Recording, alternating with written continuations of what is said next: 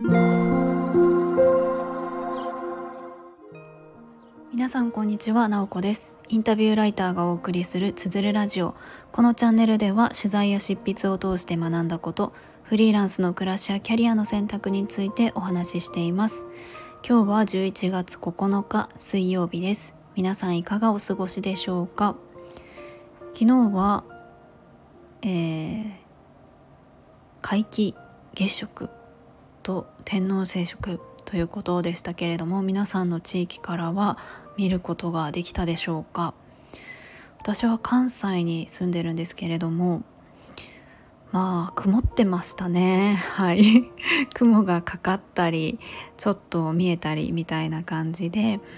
うんと欠けていくあの月が欠けていく様子は見ることができて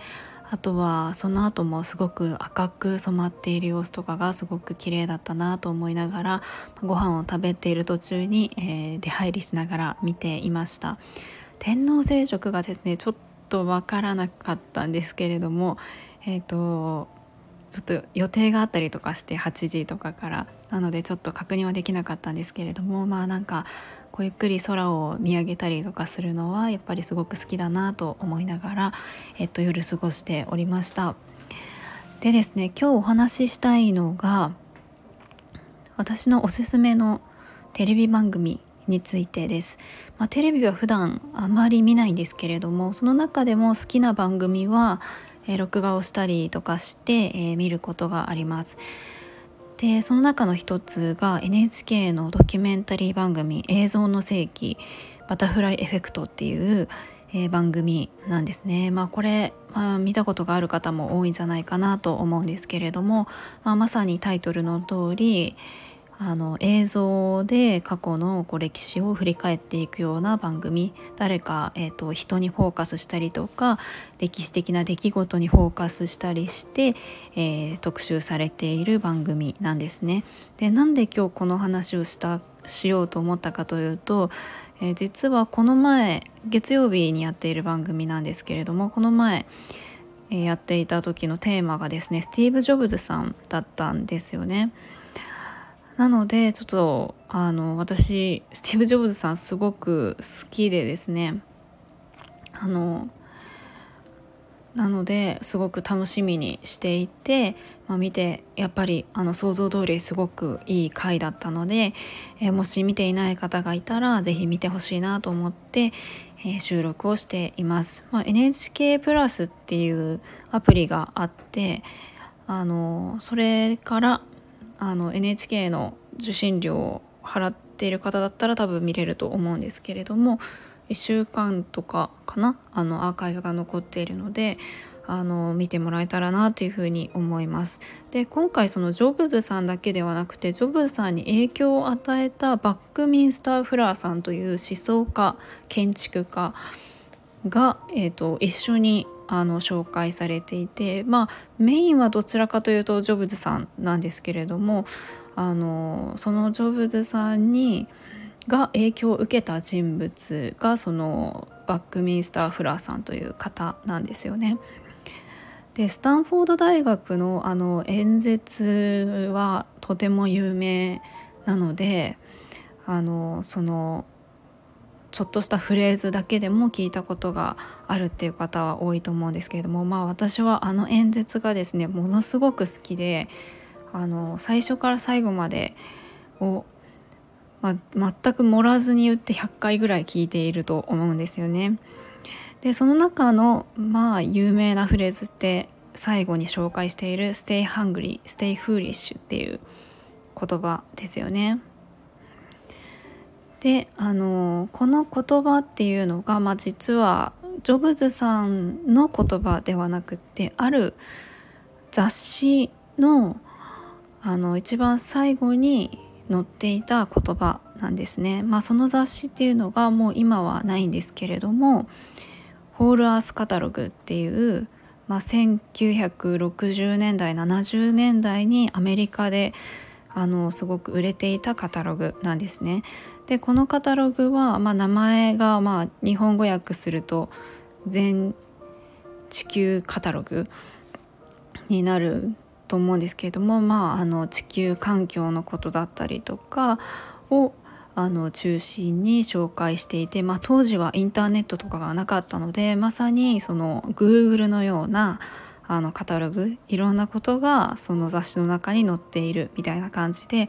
まあ、地球環境とか愛とか平和みたいなところと関連して、まあ、当時あのヒッピーカルチャーっていうのもすごく盛んだったのでヒッピーたちからの支持がすごく厚かったということでヒットしていたんですけれどもそのヒッピーカルチャーが衰退していくと同時にそのカタログっていうのも、まあ、廃刊になっていくっていうことで一番最後に出た巻のあの一番最後に書いてあったのが「Stay Hungry, Stay Foolish」だったんですね。でまあジョブズさんもそのカタログを愛読していた一人で常にこう持ち歩いていて、うんとまあ、そこでえっ、ー、とあそうそうそのフラーさんっていうのがどういう関係かっていうとそのカタログのあの理念みたいなところがスタあのフラーさんが言っていたあの理念をこう大事にしているみたいなところが紹介されていたんですね。ちょっと理念が、えーと、今パッと思い出せないんですけれどもそういったことも番組の中で紹介されていました。でもうちょっと言うとですねこの廃刊になったあの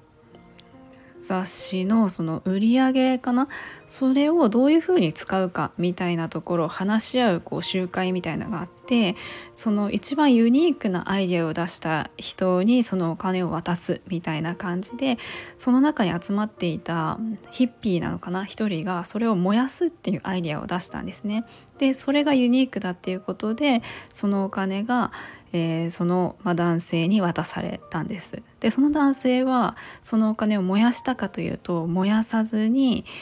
えーと、あることに使ったんですね。でそれはそのコンピューターとかをあの学ぶというか学ぶクラブみたいな。まあ多分コンピューター愛好会みたいななんかそういうものだと思うんですけれどもそれを作ったみたいなんですね。でそこに実はスティーブ・ジョブズさんが、えー、参加していて、えー、そして、まあ、スティーブ・ジョブズさんと,、えーと、彼と一緒に、えー、コンピューターをこう作ることになるスティーブ・ウォズニアクっていう、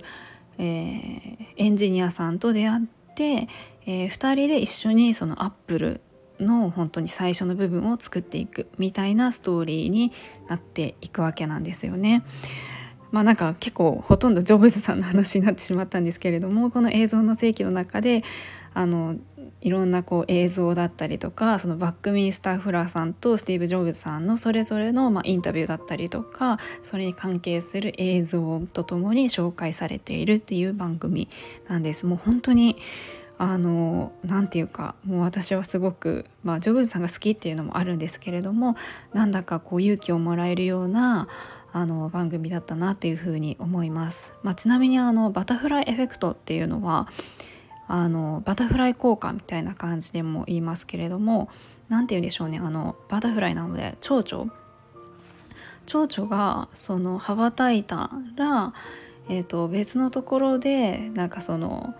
嵐が発生するみたいな全然その2つの出来事は関係ないようだけれども巡り巡って、まあ、関係するよっていう、まあ、ちょっとしたそのもちろん比喩なんですけれども、えー、とそういったことを意味しているんですね。なので、まあ、今回はそのバックミンスター・フラーさんと、まあ、スティーブ・ジョブズさんの関係っていうところがえっと、フォーカスされていましたけれどもジョブズさんが作ったものって言ったらすごく私たちの生活にも影響を与えていますよね。まさに私も本当に Mac ユーザーで今こうまさに喋っている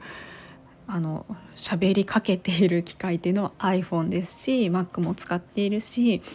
えーとさらにまああのスティーブ・ジョブズさんの言葉とかって本当に多くの人を勇気づけているし、まあ、これもまさにバタフライエフェクトだなっていうふうに、えー、思いながらこう番組の誘引に、えー、見た後に浸っていました。ということであの今日は私の好きな番組しかも好きな回みたいなところの、えー、紹介をさせてもらいました。えー、ぜひぜひこれあのもしスティーブ・ジョブズさん好きだなっていう方がいたらえすごくあの面白いと思うので是非見てもらえたらなと思います。今日も最後まで聞いていただきありがとうございます。もいもい。